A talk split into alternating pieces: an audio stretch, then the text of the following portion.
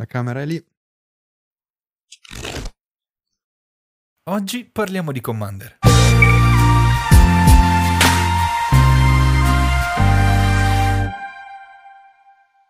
Bentornati alla nuova puntata di Casual Commanders. Oggi parleremo di Kaldheim. Scusate per l'attesa. Eh, come ben vi abbiamo abituato, divideremo questa review in due parti. Parleremo come sempre del set in generale e poi delle carte che ci sono interessate di più. Set eh, super interessante, 285 carte. Eh, anche in questo caso abbiamo le showcase a tema vichingo con art metal. E, ehm, come vogliamo procedere? Cosa ne pensi innanzitutto di questo set? Ma allora, così a prima vista a me è piaciuto molto, appunto. C'è questa tematica vichinga come prima cosa, eh, che è un, questo nuovo piano, appunto, Kaldheim.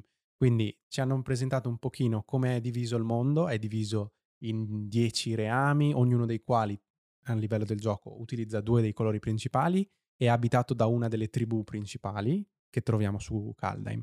All'interno di questi reami si possono spostare lentamente, cioè si possono spostare magicamente le persone, oppure si possono spostare eh, quando avviene la Doomscar, ovvero si uniscono dei reami e, e, succedono guerre, succedono un po' quello che poi succede anche nella storia di questo set vera e propria. E quindi questa ambientazione appunto un po' vichinga, un po' mito nordico, ci sono gli dei di cui parleremo, ci sono appunto le saghe proprio come carta, ma anche proprio questo concetto di raccontare le gesta. Diciamo che meccanicamente sono tutte cose rappresentate molto bene e creano un mondo molto interessante, secondo me. Sì, devo dire che a livello di trama mi è sembrata anche abbastanza complessa tutto questo intricarsi di mondi. Place, alcuni Placewalker non sanno neanche di essere dei Placewalker, ad esempio. E, ehm, e devo dire che comunque è una tematica che uh, secondo me era molto attesa. Secondo me, almeno la parte di vichinghi stranamente poi non è mai stata affrontata in Magic e comunque a livello di ambientazione è una cosa estremamente adattabile secondo me. Sì, è molto adattabile e ha anche molti mm, topos, molti, mm, molti archetipi visuali sì. e concettuali molto facili, almeno per la nostra cultura, da riconoscere e da immedesimarci, diciamo, da, da ripensare e ripensare anche poi ambientate nel mondo di Magic. Quindi quello sicuramente è una cosa che facilita anche forse la risonanza di questo set nel, nella, nostra, nella, nostra, mente. E come dici tu, è tanti anni che lo aspettavamo, ma gli stessi impiegati della Wizard hanno detto che veniva proposto e riproposto tra le, tra le nuove possibili impostazioni di set, ma veniva sempre rimandato perché veniva un po' considerato una cosa come ma sì, tanto quello ce lo possiamo giocare quando, quando non sappiamo cosa La fare. La carta jolly. Esatto, era un po' quella carta jolly, tra virgolette, già pronta e quindi erano tutti, vabbè, lo facciamo dopo, lo facciamo dopo e quindi è una cosa che va avanti forse da dieci anni probabilmente. Sì. Quindi adesso finalmente ci siamo arrivati. Sì, poi stavo pensando anche che comunque la mitologia in generale, che sia appunto greca, magari per Teros, comunque secondo me è una cosa che si presta benissimo in generale. E allora andiamo subito a bomba con le meccaniche. Allora, ci sono dei, dei ritorni e delle novità. Sicuramente il primo ritorno, diciamo, ma che sapevamo già da prima, sono le carte bifronte modali. Sappiamo già che con Strike 7, il prossimo set in uscita ad aprile, giusto? Uh, sarà il, l'ultimo set che racchiuderà questa meccanica e questo secondo me è interessante. Innanzitutto diciamo che cosa sono le carte bifronte, ma l'abbiamo già detto tante volte, sono carte che quando vengono lanciate possiamo scegliere quale lato lanciare. Um, ad esempio in Zendikar abbiamo visto che nel retro normalmente c'era una terra, in questo caso abbiamo un po' un mix, ci sono artefatti, ci sono incantesimi, ci sono permanenti. Sì, la differenza diciamo appunto rispetto a quella di Zendikar è che a parte il ciclo di terre appunto dei, delle pathway che viene completato, abbiamo una, anziché avere un retro sempre terra, abbiamo un fronte sempre creatura leggendaria in questo set. Quindi per questo set il, il filo comune è la creatura leggendaria. Sul retro appunto hanno sempre un altro, un altro permanente comunque, quindi non ci sono mm-hmm. mai magie istantanee o streconerie. E, ehm, come dicevo prima, uh, diciamo questa parte delle carte bifronte verrà replicata anche in Strike 7, finirà almeno l'anno delle, di, di, questa meccanica che è stata introdotta, Scelta secondo me anche molto intelligente perché uh, mentre magari diversi anni fa pensavamo ai set a triplette o comunque a più set insieme, questo può essere un modo, nonostante comunque i set abbiano tematiche differenti, di unificare un po' uh, i, i, i set successivi. Quindi magari anche da un punto di vista del game design può essere utile da parte dei, di, di, chi progetta il gioco dire ok abbiamo comunque una meccanica che sappiamo di mantenere in tre, in tre set occhio però che se questa meccanica non è ben bilanciata rischiamo di portarci dietro una meccanica che è problematica ma in tre set. Quindi attenzione e speriamo che in futuro siano comunque bilanciati. Sì soprattutto questo problema si è posto all'inizio quando con Zendikar abbiamo scoperto questa nuova meccanica l'abbiamo vista applicata a delle terre per cui avevamo questo nuovo mondo di poter giocare delle magie al posto delle terre che nel momento in cui ci servono potevamo utilizzarle come terre, rischiava di essere sbroccatissima. È molto forte cioè, come terra, è molto forte anche in questo caso, di nuovo anche per Commander molto forte perché come abbiamo detto sono tutte creature leggendarie in questo set, quindi avremo sempre un comandante che può essere anche un altro permanente, alcuni molto interessanti però sì, su entrambi i set a me sembra che siano riusciti a mantenere un power level eh, abbastanza bilanciato, appunto, per Commander e anche per Standard, che non ha provocato nessuna cosa fuori di testa. C'è stata una carta in particolare, in questo caso, che è stata molto molto giocata in, di Kaldheim, mm-hmm. molto particolare, ma è stata diciamo anche cambiata la regola di cascata per poter evitare che ci fossero delle cose così fuori e di testa. Ne parleremo. Ne parleremo dopo, comunque Valky. Valky e il retro è Tibalt, esatto. ovviamente. E, ok, andiamo avanti con le meccaniche.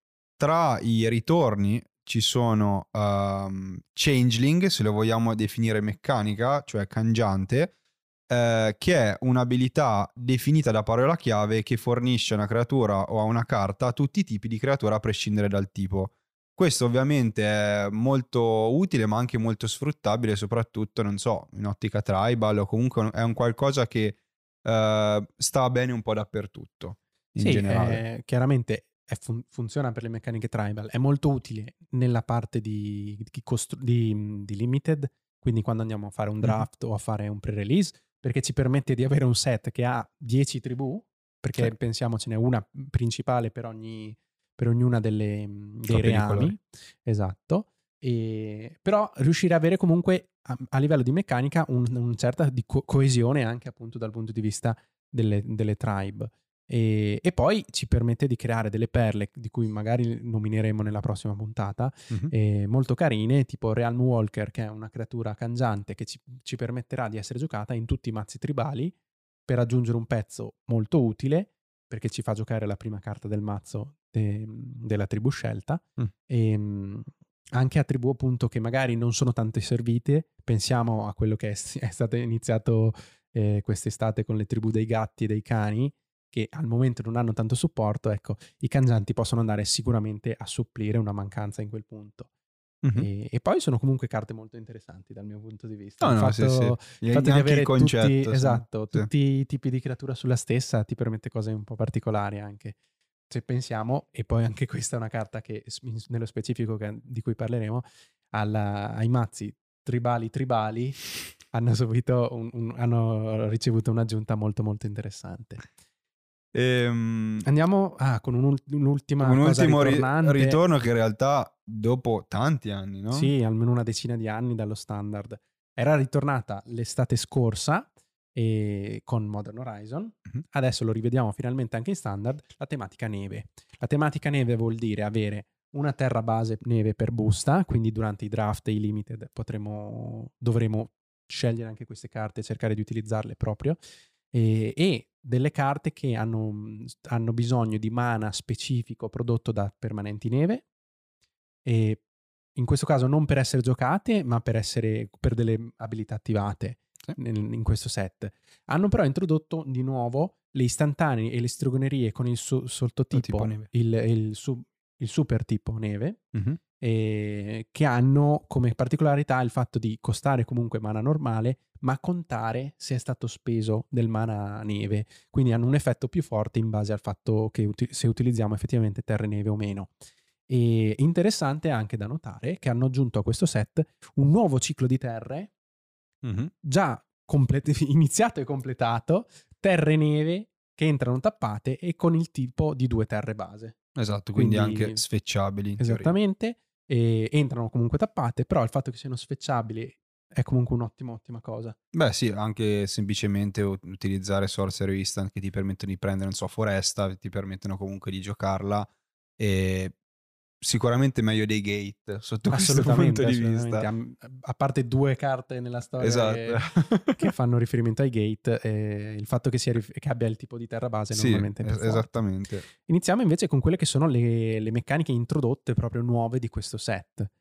E cominciamo con Fortel. Sì. Fortel, che è predire, è questa abilità che si basa sul concetto di, di predire il futuro, quindi di, del- di dare una sensazione di quello che avverrà, ma anche sfumata, perché Sì. è proprio una cosa che dobbiamo interpretare, che l'avversario non sa cosa c'è, deve un po' capire. È un'abilità attivata che ci permette di pagare due mana generici durante il nostro turno, per esiliare la carta con Fortel a faccia coperta dalla nostra mano. Quindi la giochiamo dalla mano e la mettiamo da parte.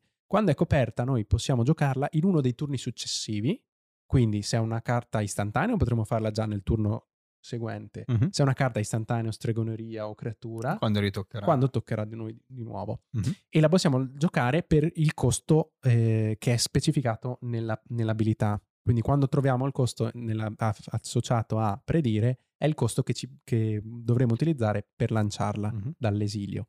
E è un po' anche un, ricordo di quella che era Metamorfosi per le creature, Certo. però pensato appunto anche per magie in questo caso, e istantanee e stregonerie appunto, e, e che sta in esilio, quindi ci permette anche magari qualche, qualche trucchetto sul fatto di scartare la nostra mano. Sì. Normalmente è quasi sempre un- una riduzione di due, di due mana nel costo, una volta giocata con Fortel, per cui ci permette di spezzare il costo, quindi pagare a rate una magia, quindi pagare i due mana nel- nei primi turni e poi il- quando giochiamo la magia il restante. Alcune carte hanno anche un effetto più forte se sono state giocate con Fortel, un paio, non tantissime. Sì, ehm, a me in generale la meccanica piace, soprattutto la, la reputo anche abbastanza forte, l'idea di poterti eh, scontare le carte, poterle riutilizzare dopo. eh, secondo me sta bene in quasi tutti i mazzi perché comunque eviti di avere delle- dei turni morti, cioè magari ad esempio non puoi giocare niente, la carta con Fortel ti costa 6, hai 4 mana, intanto puoi comunque iniziare a fortellare, iniziare a esiliarti la carta e, e giocarla dopo ad esempio ehm, non sta bene in- magari in tutti i mazzi. Mi immagino magari i mazzi aggro che hanno bisogno di eh, sfruttare appieno il mana e quindi magari perdere un turno pagando due può essere rischioso, però magari in ottica controllo ad esempio è molto forte. Ehm, secondo me questa tra tutte è la meccanica che forse reputo più forte in generale perché mi sembra la più versatile e secondo me questo è il motivo per cui è così forte in generale. Però devo dire che, almeno dal punto di vista del game design rispetto ad altri set, sono stati anche bravi a bilanciarle le carte. Sì, sì, non abbiamo cose fuori di testa, devo dire. Poi le vedremo appunto alcune carte de- di cui parliamo. Ok, andiamo avanti con Boast, che è l'ultima abilità, eh, in italiano Vanto. Allora, le, le abilità Vanto possono essere attivate durante il combattimento oppure in seguito, in qualsiasi momento, dopo che la creatura è stata dichiarata come attaccante. Quindi non, non abbiamo- non c'è necessità che facciano danno, l'importante è che la dichiariamo come attaccante. Eh, anche queste, mh, gli effetti possono variare, ce ne, sono, ce ne sono tanti, ce ne sono anche di molti forti. Eh, però tra tutte mi sembra un'abilità abbastanza mh, non sempre difficile da attuare rispetto a Fortel perché comunque abbiamo sempre la possibilità di esiliare carte dalla mano e in generale sì, non, non so se può star bene in tutti i mazzi ecco questa abilità. No, chiaramente è una, basa- è una- è una meccanica basata sul combattimento Esatto. e questo era chiaro fin dall'inizio, nel senso che volevano proprio che il- l'ambiente limited di Kaldheim si basasse molto sull'attaccare, sulle creature, quindi è stata proprio pensata in quell'ottica. E, però come sottolineavi tu, è fondamentale il fatto che non sia necessario fare danno. Non è una, Esatto. non è una di quelle meccaniche che, che triggera quando facciamo danno a un avversario. A noi ci basta attaccare e potremo attivarla. Potremo attivarla anche subito, ancora prima dei- delle dichiarazioni di attaccanti. Quindi già pensiamo a carte come, ehm, come Yuriko con ninjutsu, possiamo Mhm. dichiarare l'attaccante e poi riprendersela in mano se non viene bloccata dopo, o Mazzi con combat trick. Secondo me permette, permette molte cose, Ci- dipende chiaramente da quale delle carte utilizziamo. Abbiamo visto che ce ne sono molto, molto interessanti perché c'è per esempio eh, Varagoth, il nuovo comandante Mhm. mono nero, che pagando due mana e quando, dopo che ha attaccato ci permette di fare un tutore demoniaco, quindi prendere una carta qualsiasi dal nostro mazzo e metterla in cima. Non è una meccanica no, no, sfruttata male in quel caso. Come dici tu, però, la maggior parte delle carte probabilmente con questa meccanica è esclusivamente pensata per il limited. Assolutamente. Limited, che adesso se vuoi ne possiamo parlare anche un po'. eh, Sì. Io mi sono anche abbastanza... Cioè, Limited mi è piaciuto almeno giocarlo. Forse ti dirò, adesso magari non vorrei dire eresie, però forse mi è piaciuto addirittura più di Zendikar da giocare, il Limited. E devo dire che mm, è stato secondo me pensato forse un pochino di più per il Limited. Dopo parleremo anche del power level perché magari rispetto a Zendikar c'era un power level diverso.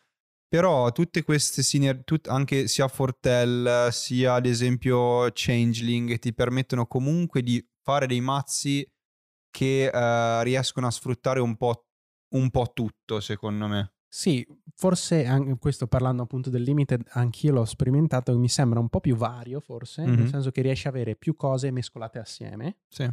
Però eh, mi sono trovato mh, in difficoltà nel poter giocare pochi colori, nel senso che quando penso a un limited la cosa normale è fare mazzi che sono due colori, Sì.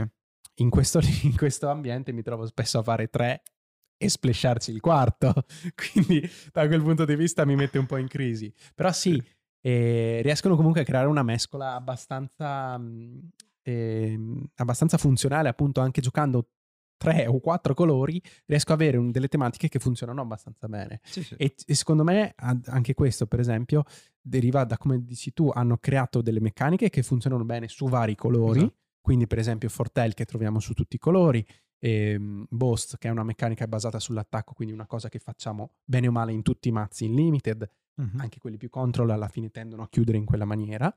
Ehm, o la stessa Changeling, appunto, che ci permette di creare mazzi tribali anche trovando poche carte di quella tribù effettivamente, perché avremo sempre un paio di Changeling che vanno a riempirci la curva o a fare cose interessanti per il nostro mazzo. Sì, comunque se ci pensiamo, cioè i tribe dentro sono tanti, ci sono i troll, gli umani, angeli, giganti, elfi, nani, quindi comunque questo changing è stato fondamentale per, poterlo, per poter gestire il limited in Tra generale. l'altro, eh, visto che stiamo parlando anche un pochino della lore, eh, è bello come gli shapeshifter, quindi le creature che hanno di base changeling, siano comunque considerati una delle tribù, una del- dei dieci reami, eh, è, vi- è- è abitato da una, dalla tribù proprio del- Dei shapeshifter. degli shapeshifter. Quindi a me è piaciuta anche questa cosa perché eh, quando avevamo visto gli shapeshifter con changeling eh, all'inizio in, ehm, in Lorwyn, Sì. e quando erano stati proprio pensati, erano delle creature che si mimetizzavano nelle- nella società di altre creature, prendendo la forma di quelle creature per vivere al- nel, nel loro mondo in una maniera un po', mm, come si può dire, No- non eh, fur- sì, furtiva. Sì, sì, sì. Invece il fatto che ci sia un mondo che è pensato proprio dove ci sono Gli gli shapeshifter a me sì. affascina molto. È, è giocato molto misterioso, difatti tutti gli shapeshifter di, di Kaldheim hanno questa maschera per cui Mhm. non si può mai sapere la loro identità. Poi anche loro chiaramente trasformandosi nelle varie creature vi- possono vivere negli altri reami e vedere il mo- e, e nascondersi appunto negli altri popoli. Però a me è piaciuto molto anche questo aspetto. No, sicuramente ci voleva anche a livello di lore. Allora, partirei con il parlare in generale delle carte. E... Io inizierei dai cicli. Sì, va bene. un po' basati anche sulle meccaniche che abbiamo visto. Sì. Inizierei a parlare magari delle MDFC in questo caso. Mhm. Abbiamo visto che erano collegate a delle creature leggendarie e le creature leggendarie in particolare di cui parliamo eh, su questo mondo appunto che si rifà alla mitologia nordica sono gli dei. Sono gli dei visti appunto in una maniera molto più particolare rispetto a quella che siamo abituati perché noi siamo pensati sempre un- a pensare in Magic una creatura indistruttibile, difficile da rimuovere o che torna spesso, come è stato poi negli anni. E, con degli effetti, vabbè, molto potenti o- e con dei drawback, quindi con, degli- con delle cose che gli impedivano magari di essere effettivamente una creatura, se Mhm. pensiamo agli dei di Teros, o di poter attaccare, se pensiamo a quelli di Amonkhet. Ehm, invece in questo caso sono andati nella direzione opposta, diciamo, quindi questi dei sono sempre creature, ma non hanno questa aura di divinità data dall'indistruttibile normalmente, quindi sono creature normali, anche facili da rimuovere, per cui eh, riprendono anche quest'idea del mito nordico in cui gli dei camminavano anche tra, tra i mortali, quindi erano mm, in, una sorta, in una sorta di senso più accessibili, però comunque con delle abilità molto potenti e riconoscibili appunto per il, per il loro status, diciamo. E allora partiamo con, eh, a, sto punto- a questo punto facciamo in ordine di colore, partiamo con il bianco, con Alvar God of Battle. Parliamo del primo ciclo di, di dei mitici, quindi ce n'è Sì. uno per colore sul E poi fronte, E poi ci sono altri dei un rari. paio per, ra- Sì. per- per rarità, sì. Esatto. Allora, Alvar? eh, Alvar, la- mm, in generale devo dire che è forse quella che mi interessa di meno, forse anche in ottica Commander è proprio quella che mi interessa di meno, perché, vabbè, intanto leggiamola, Eh, le creature che controlli che sono incantate o equipaggiate hanno doppio attacco, all'inizio eh, di ogni combattimento puoi attaccare un'aura un equipaggiamento a una creatura che controlli da, da una creatura a un'altra. Allora, poi ovviamente c'è, c'è il retro, in questo caso il retro è un equipaggiamento, l'equipaggiamento eh, costa un incolore e uno bianco, dice che quando la, cre- eh, la creatura prende più di più 0 e ha eh, cautela, quando la creatura muore eh, fa ritornare in mano la creatura. No, sì, Sì, sì. la creatura, esatto. Allora, io a questo ho pensato un po' in ottica Commander. L'unico problema di questo eh, è che c'è il fatto di dover spostare l'equipaggiamento. Non hai degli sconti, non hai. eh, è so- soprattutto è solo bianco. Quindi, se volessimo fare, non so, normalmente cose equipaggiamento mi viene meglio. Forse Boros, ovviamente.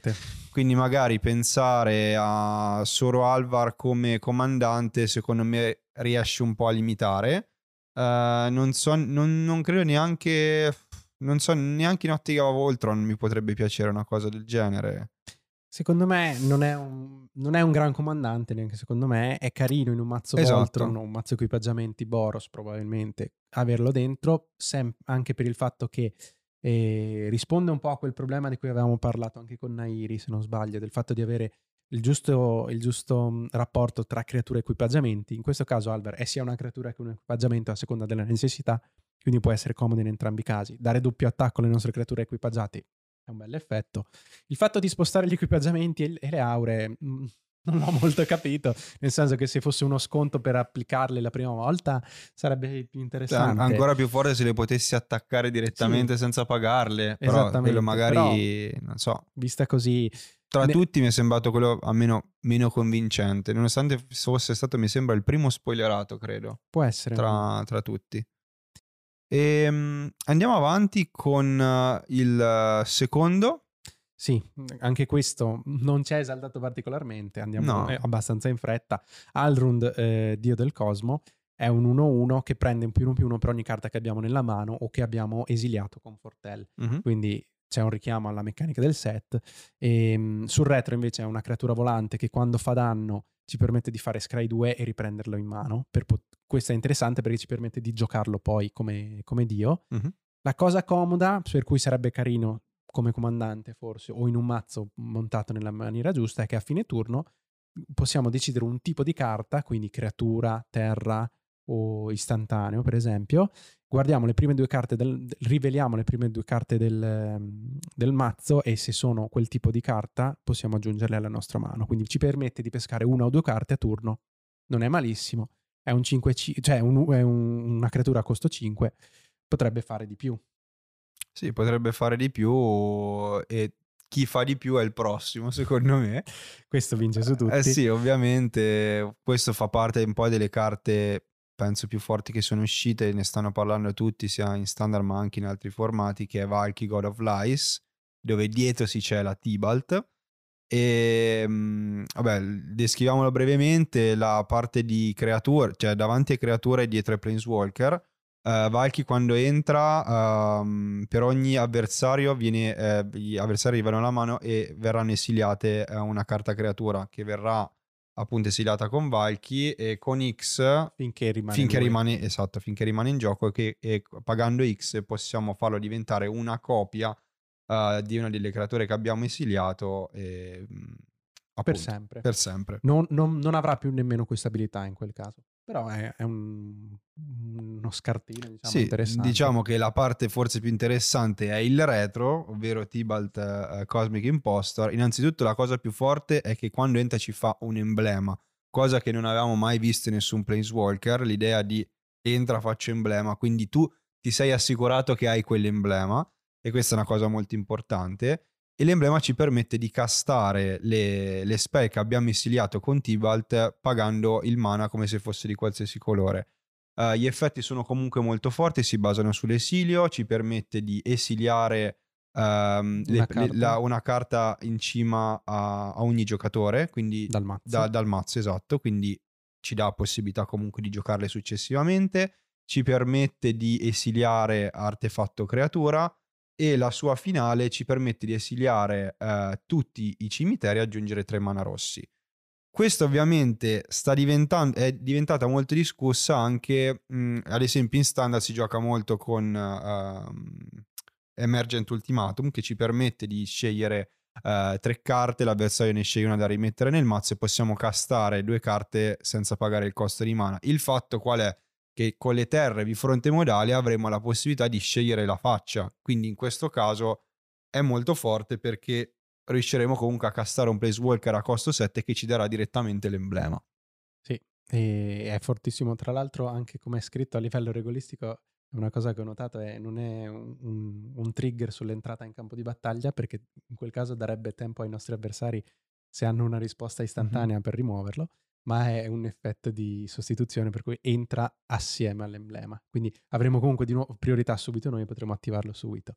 E ehm, come avevamo detto, accennato prima, ha rotto un pochino il modern perché veniva giocato con cascata, mm-hmm. quindi cost- cascando con una magia a costo 3 esiliavamo una carta, trovavamo solo Valky che costava 2, una volta che decidevamo di lanciarlo potevamo scegliere la faccia e, e potevamo giocare una carta magia a costo 7 per rimediare a questo hanno deciso di cambiare la regola di cascata livello, a livello minimo, appunto, sempre a livello di come è scritta mm. le parole, il wording si dice della carta, quindi semplicemente eh, quando caschiamo possiamo cas- lanciare una magia che, un, che costa effettivamente meno, meno esatto. della carta che l'ha fatto cascare.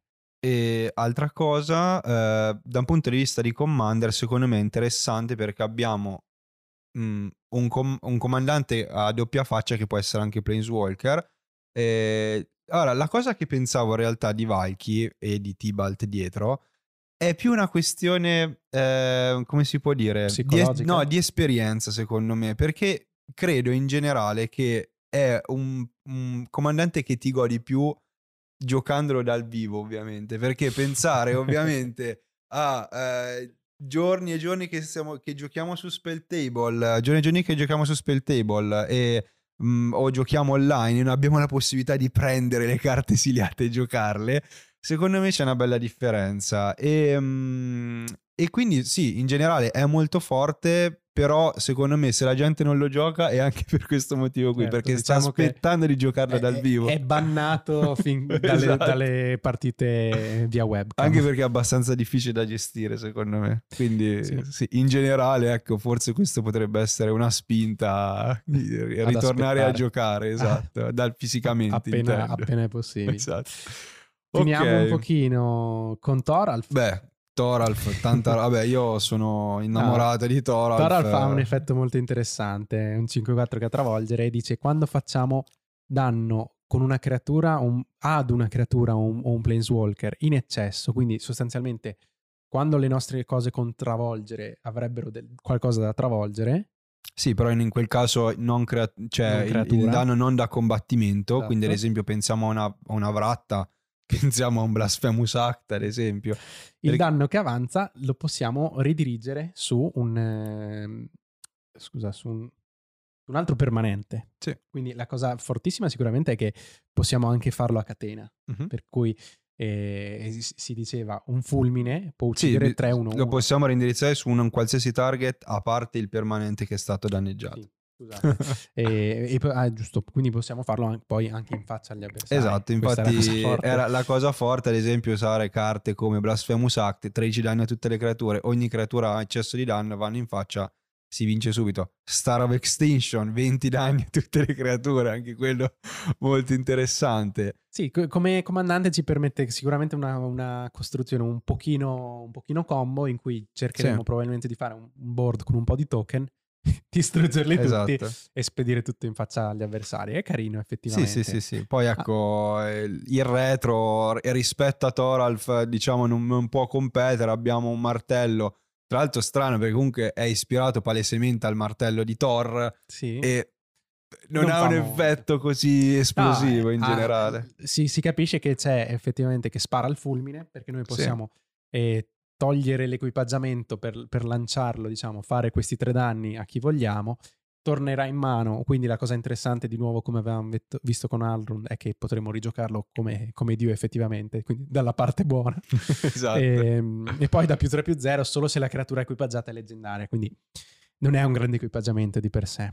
Sì, però ecco, in generale questi in otti- come comandanti in ottica group slug, secondo me Può è essere perfetto. Anche in Neheb, ad esempio, è molto forte perché comunque vai Andiamo a a fare tanti danni. a- Esatto, alla tanti danni alle, alle creature, eccetera.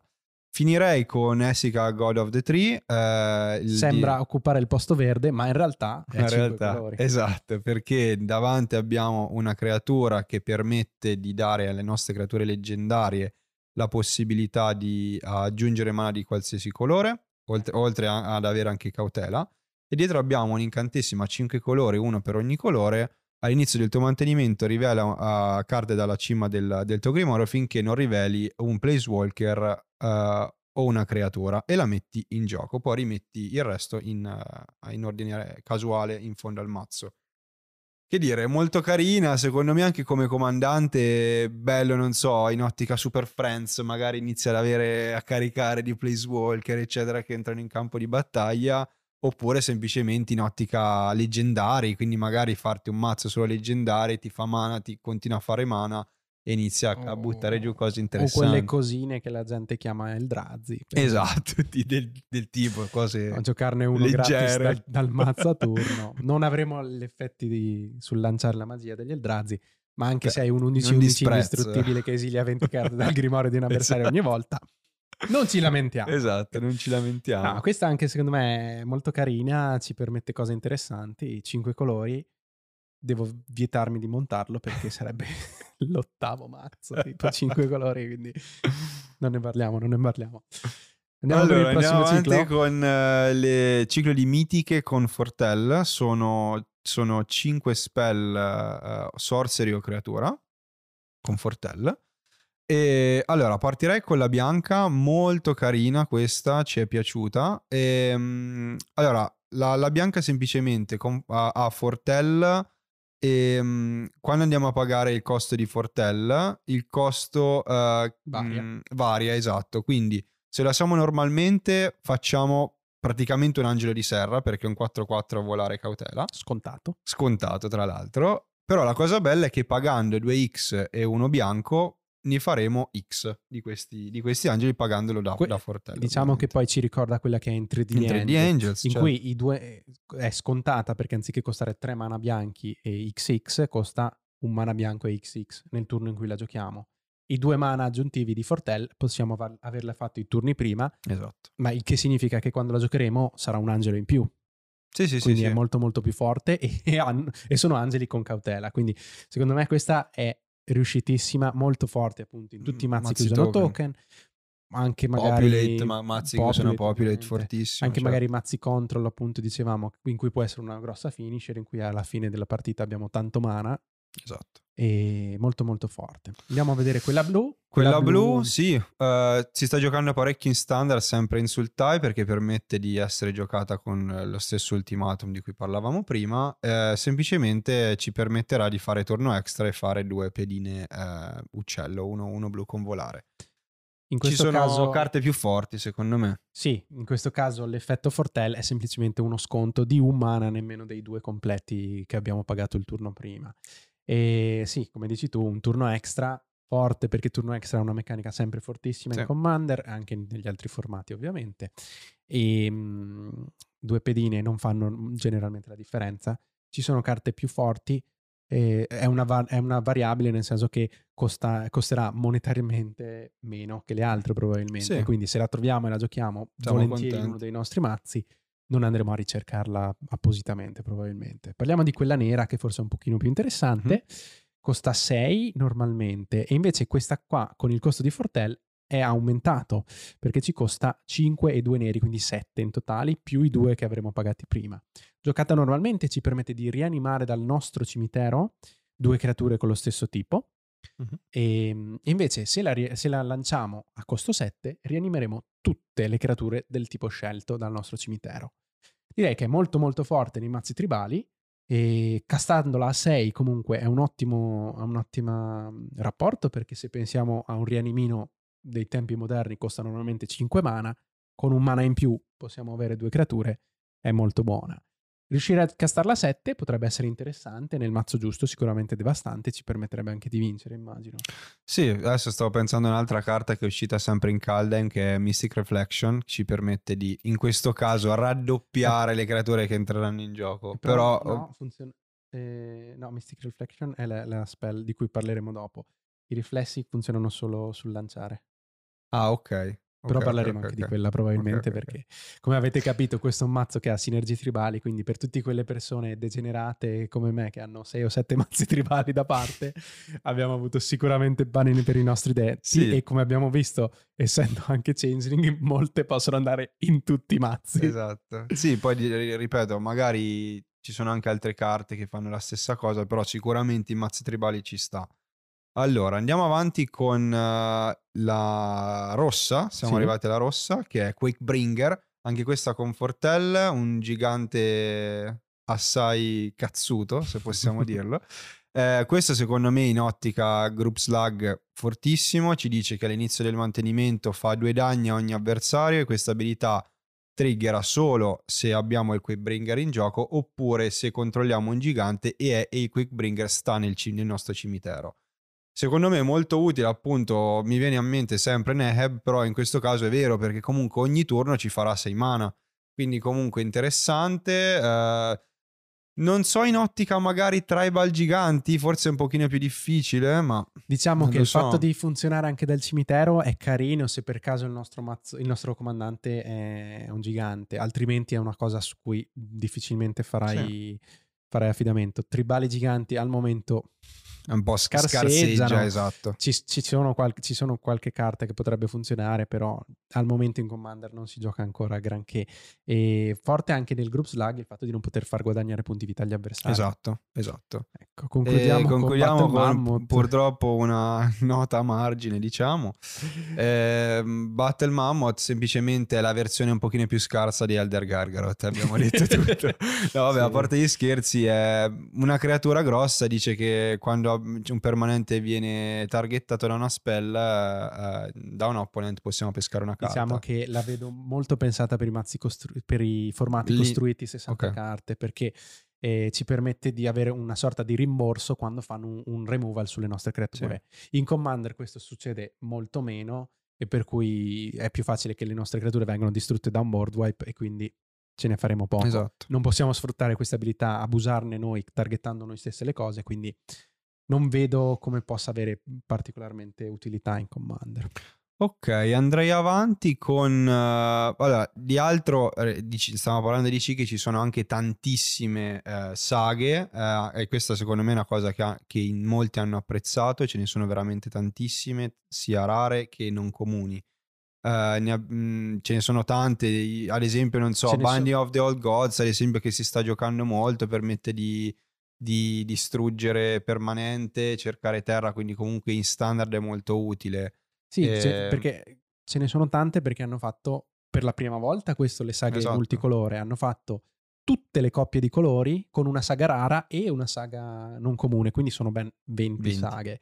E mh, appunto non le diciamo tutte. No, esatto. Binding of the Old Gods, anche secondo me è molto carina anche in Commander perché ci permette di distruggere permanente e cercare terra, è molto comoda. Poi darà dead touch alle nostre creature, ci permette magari di fare uno swing con alcune creaturine piccole. Poi ovviamente ecco di saghe ne riparleremo anche nel, nel prossimo video quando andremo a vedere le carte specifiche. Sì, poi Eh, nomineremo magari quelle che ci interessano. Esatto, esatto. E andrei anche sulle carte un pochino più, come si può dire, imprescindibili di cui comunque bisogna parlare perché sono state anche molto discusse. Abbiamo già parlato ampiamente di, di Valky e andrei avanti con, sì, con Tibal Strickery che comunque è una carta da un Fa effetto... parte, fa parte un po' di questo trend di carte sbroccate che hanno dovuto correre ai ripari e far bannare carte negli altri formati. Esatto, tanto ce ne deve essere sempre una di carta problematica, cioè non, eh, non- non E- abbiamo scampo in È- generale. È, emblematico come Tibalt che era mm, targetato, cioè era stato definito il pl- planeswalker più scarso della storia, abbia avuto ben due carte che hanno fatto tremare molteplici Esatto. formati. Esatto. Quindi è stata proprio la, la sua vendetta questa. E questa è molto interessante. Allora, è, è un, è un istantaneo, costo 2, è un counterspell in rosso. E già qui. Il, piccolo, il piccolo difetto di far lanciare una cosa gratis con un nome diverso a chi ha lanciato quella magia. Sottolineiamo a chi ha lanciato perché sembra pensata apposta per lanciarla su noi stessi. Quindi in- l'abbiamo vista abusata giocando magie costo zero nel primo, al secondo turno, ne- neutralizzando quella magia e trovando una carta tipo un, un Tibalt, tipo un Ugin, Ugin, a turno esempio. 2 che in standard e in- e anche in modern fanno comunque il loro sporco dovere. E, è Sì. particolare, è fortissima comunque se ci pensiamo anche solo come counterspell, perché il fatto di neutralizzare una magia a costo 2 è forte a prescindere. Se noi la paragoniamo anche a quello che è Chaos Warp, in cui è una rimozione che sul pezzo chiave che ci sta bloccando la partita può salvarci la vita, anche a costo di far giocare qualcosa all'avversario, è molto forte. Se noi la pensiamo in altri formati, tra l'altro, il fatto di non permettere di giocare una magia con lo stesso nome di quella neutralizzata, intanto ci permette di non fare una giocata morta, ma è molto forte, per esempio, per proteggerci contro mazzi combo, perché se stanno giocando il secondo Mhm. pezzo della combo, noi siamo sicuri che quello è fuori dal- dalle- dai piedi e non troveranno un altro pezzo uguale, troveranno magari il primo pezzo che avevano già. Quindi Certo. mh, li stiamo effettivamente bloccando. E parlo particolarmente delle combo perché appunto normalmente le combo si basano su due carte. Se abbiamo solo la prima senza la seconda non facciamo niente. Quindi avere due volte la prima carta non, non- non aiuterà effettivamente il nostro avversario. Quindi anche il costo di, giocare di far lanciare qualcosa gratis all'avversario è, è diminuito, diciamo. E, E poi devo dire che se ci pensi a livello di design è sempre molto in linea con il rossa. rischio, no? Cioè Sì, il sì, fatto che comunque c'è un drawback anche abbastanza consistente. Abbiamo detto Warp, ma pensiamo anche ad esempio a Gamble, ad esempio. Cioè l'idea che riesci a fare cose Una che cosa normalmente fortissima. non sono del rosso, ma comunque hanno un drawback assurdo. Ad esempio, turno extra perdi la partita dopo. eh, per E- fare tanti esempi. insomma. effettivamente è proprio in quella cosa. E appunto anche una di quelle cose che proprio potrebbe mh, annullarti completamente da, da quel punto di vista. Nel Certo. senso, fai un turno extra ma poi perdi la partita. Ti, ti neutralizzo una magia o, o ti faccio Chaos Warp su un pezzo ma poi ti trovo fuori qualcosa di Esatto. ancora più potente. Ti tutori una carta e poi la E poi la scarti. scarti. esatto. Quindi sì, è, è molto interessante. Ehm, andrei con uh, Vorinclex, eh, Monstrous Rider. Eh, anche questa carta in realtà molto inaspettata perché nessuno avrebbe pensato di trovare un Pirexiano su Calden. Poi, ovviamente, però, la lore è stata ben. ben eh, non lo so. Non ben quando- spiegata ah, eh, perché rimane ancora un mistero. Esatto. Diciamo che è comparso nella integrata storia in qualche esatto. modo, esatto. E, e sappiamo che è passato su mettiamola Esatto. così. Esatto. E, però come carta è interessante questa. Sì, allora è un 6-6 travolgere rapidità eh, a costo 6. Se stai, eh, stai mettendo, praticamente ci raddoppierà i counter di permanenti, Segnalini. i segnalini esatto, dei mm, permanenti o giocatori. Pensiamo anche ad Infect, eh, in cui mettiamo il doppio di, questi, di, di questi segnalini. Il- il- dall'altro lato, invece, gli avversari, se ne stanno di permettere uno o più, metterà la metà, ma tra l'altro la metà arrotondata Per, per, difetto. eh, per difetto. Quindi in realtà questo uh, Vorinclex spegne le saghe. che è una delle cose importantissime. Esatto, nel senso che attualmente effettivamente come carta ci sta bene perché comunque è un hate assurdo per chi gioca saghe. anche eh, ri- ri- rivedendolo anche in standard, in dove se ne standard, giocano tante. eh, do- dove le usano per- come rimozione, perché usano esatto. eh, a Crown War per rubarti la creatura più grossa, la giocano e non fa niente. Esatto. Oppure Elspeth conquista la morte, la giocano e non fa niente. Quindi grosse risate se sei tu che hai un Vorinclex dalla parte del, del campo.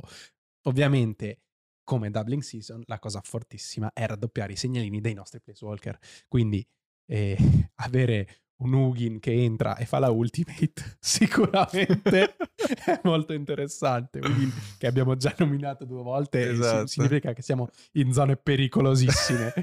e Zona Ugin. direi anche, visto che è l'unico Firexiano che troviamo, quindi non abbiamo tutti i cinque Pretor, strano, non completano il ciclo, direi che potrebbe essere invece questo che completa il ciclo dei Pretor precedenti perché ci dà un Vorinclex eh, Fair forse è già troppo, però giocabile senza che la gente ci voglia uccidere fisicamente quando stiamo giocando a Commander, perché se pensiamo al Vorinclex che avevamo prima, il fatto di raddoppiare il nostro mano, il nostro mana va bene, ma tappare le terre degli altri avversari per, un turno, per due turni è una di quelle cose che ti fa perdere la voglia di giocare e di vivere. Dai, diciamo sicuramente più divertente in Esatto. tutti i sensi. Quindi ha, ha di nuovo questo effetto doppio, cioè a noi, a noi fa qualcosa, agli avversari toglie quella cosa, però è un pochino appunto più, più meglio, non so se meglio pensata, però non va a incidere su tutti i mazzi, questa Sì. è la cosa importante, perché mentre il vecchio Vorinclex eh, bloccare il mana di tutti era una cosa che bloccava effettivamente tutti,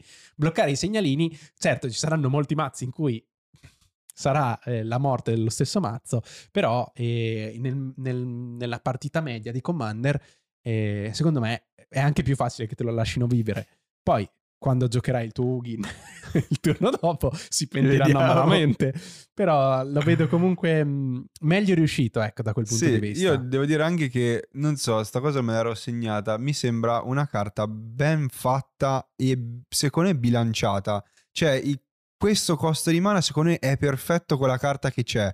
Se, fosse, se, se era costo 5 era comunque sbagliata come carta. Secondo me 6 mana sono perfetti per una carta del genere perché non la rendi neanche troppo giocabile in tutti i mazzi. Cioè, anche pensando a formati magari diversi anche da Commander, ma anche standard e modern, comunque 6 mana sono molto pesanti, quindi comunque dovrai farci un mazzo che, dove, dove si, si possa inserire bene in generale.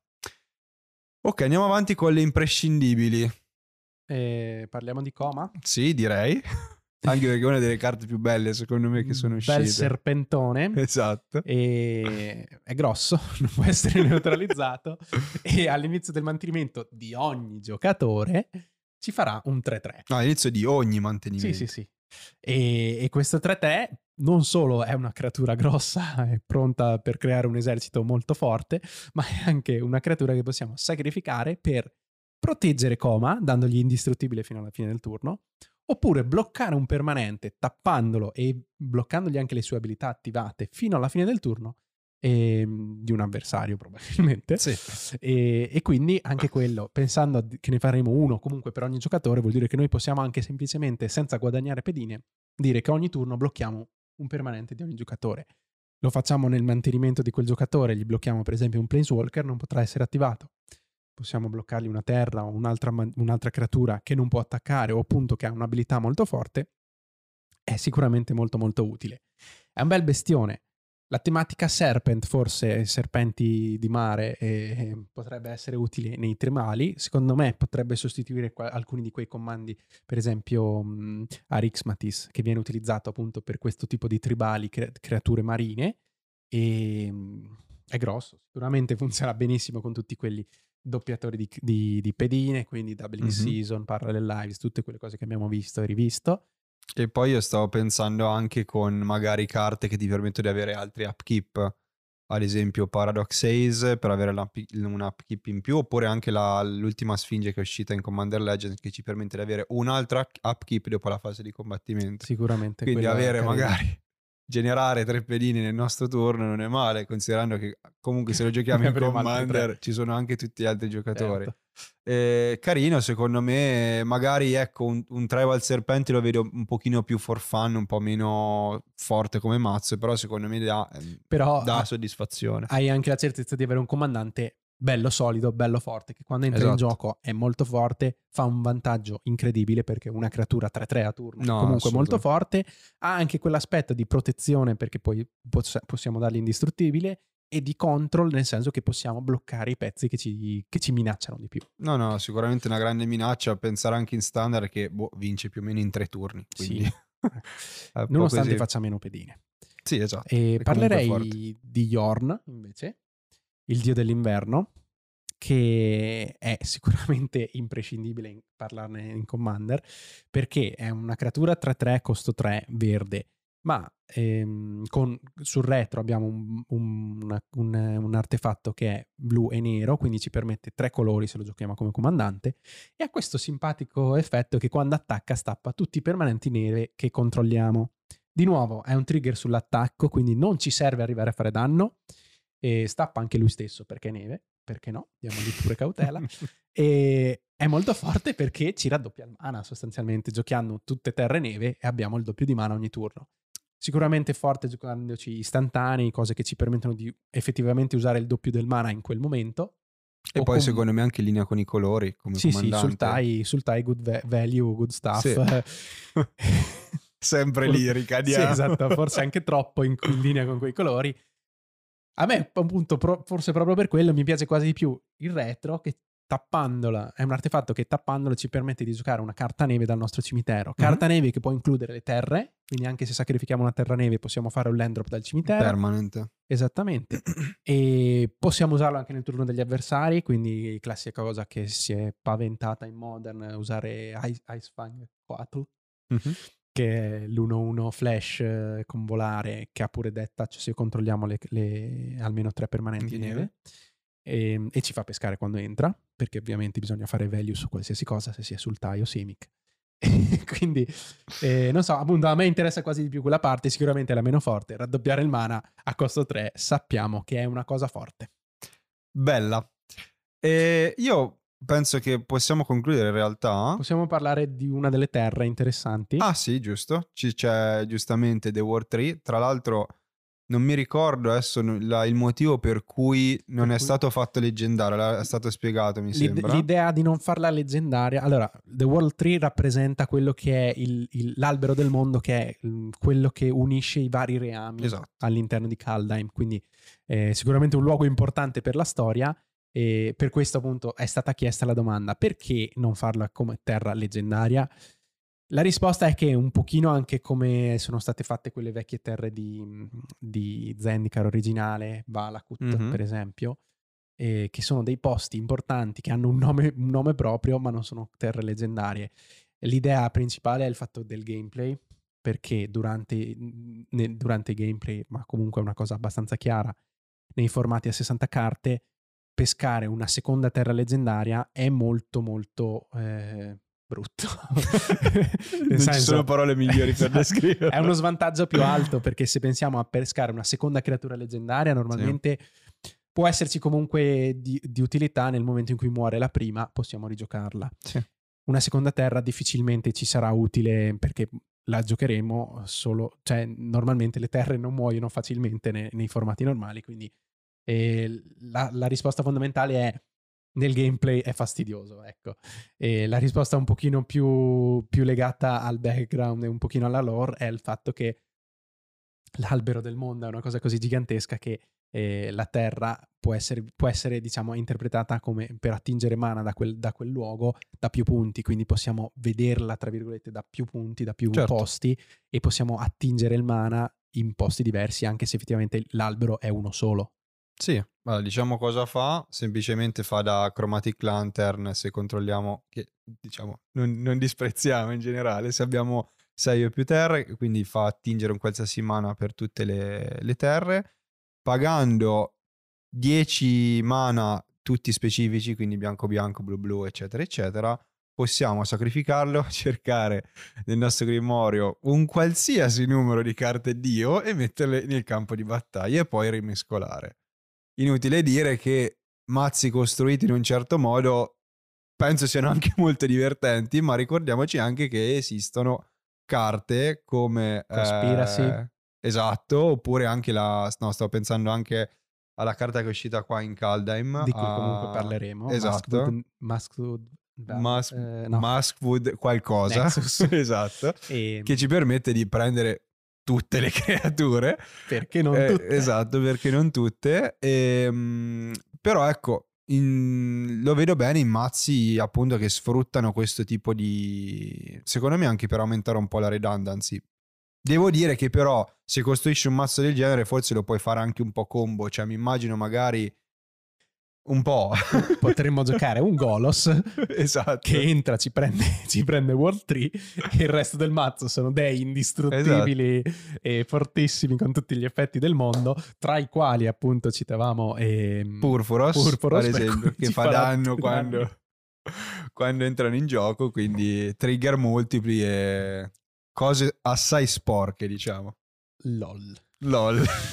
esatto. Comunque sì, anche giocarlo semplicemente per avere una terra che fa Chromatic Lantern fastidio non fa. Da, da giocatore di mazzi Pentacolor, lo ricordo sempre. Ok, Bene. direi che siamo arrivati alla fine. Io ho solo un piccolo commento che volevo fare. Sì, sì, parliamo un pochino Sì, in generale, in sul generale. set. Devo dire che il power level secondo me si sta abbassando nel tempo e se ti posso dire è anche forse una coincidenza del fatto che ogni volta che ci sono i permanenti neve non è mai stato un set così esplosivo sia per Ice Age che per Cold Snap. Sicuramente non arriverà, non arriverà mai a livelli bassi come quelli, però comunque il power level si è ridotto. Secondo me questa è una cosa che Wizards sta pensando perché effettivamente il power level è diventato troppo alto negli ultimi anni, almeno secondo la mia modesta opinione. Penso che un set, a mio parere, abbastanza bilanciato, poi è ovvio, Tibal Trickery è un errore.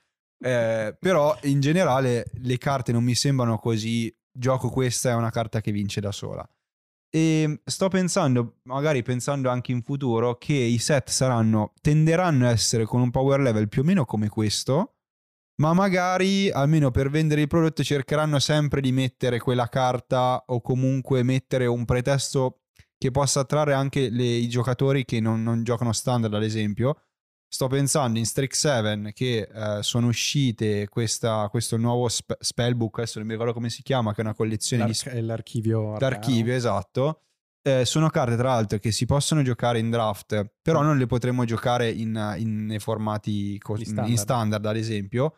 E però questo attrae i giocatori perché nonostante magari il power level in generale può essere basso, comunque trovi un pool di carte che sono conosciute e attraggono i giocatori. Non solo, il fatto che non siano giocabili in standard gli permette anche di fare carte con un power level molto Esatto, alto esatto. punto E secondo me è perfetto secondo me, come compromesso. E non lo so, quella è una cosa boh, di cui forse parleremo con calma, Esatto. anche a, a- a tempo debito.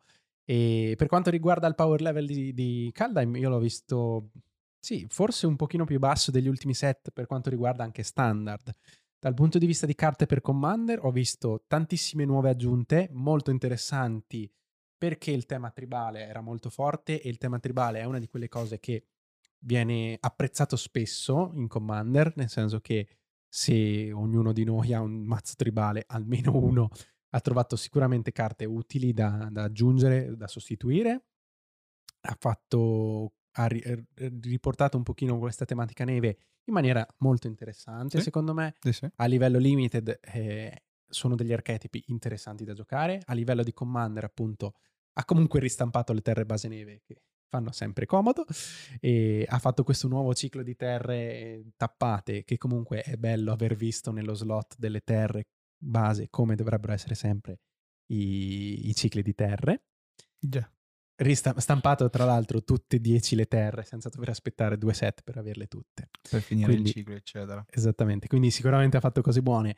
Io non lo vedo come un, un abbassamento così brutale come, come c'è stato magari quando è, quando è stato l'abbassamento che c'è stato in, eh, ripenso a, a- a Standard quando è uscito. Zendikar e Warwake, No, eh, oppure un più recentemente quando siamo passati in Amonkhet e ora della devestazione in cui dai. Certo. dai set precedenti in cui era- avevamo un set con una meccanica sbroccata che era l'energia a cui si era aggiunto il secondo set con la stessa meccanica che aveva prodotto delle cose disastrose quando avevamo Etherworks Marvel che ci permetteva di lanciare il Drazi che erano ancora nel formato standard Quindi Vero. ci sono state delle cose assurde.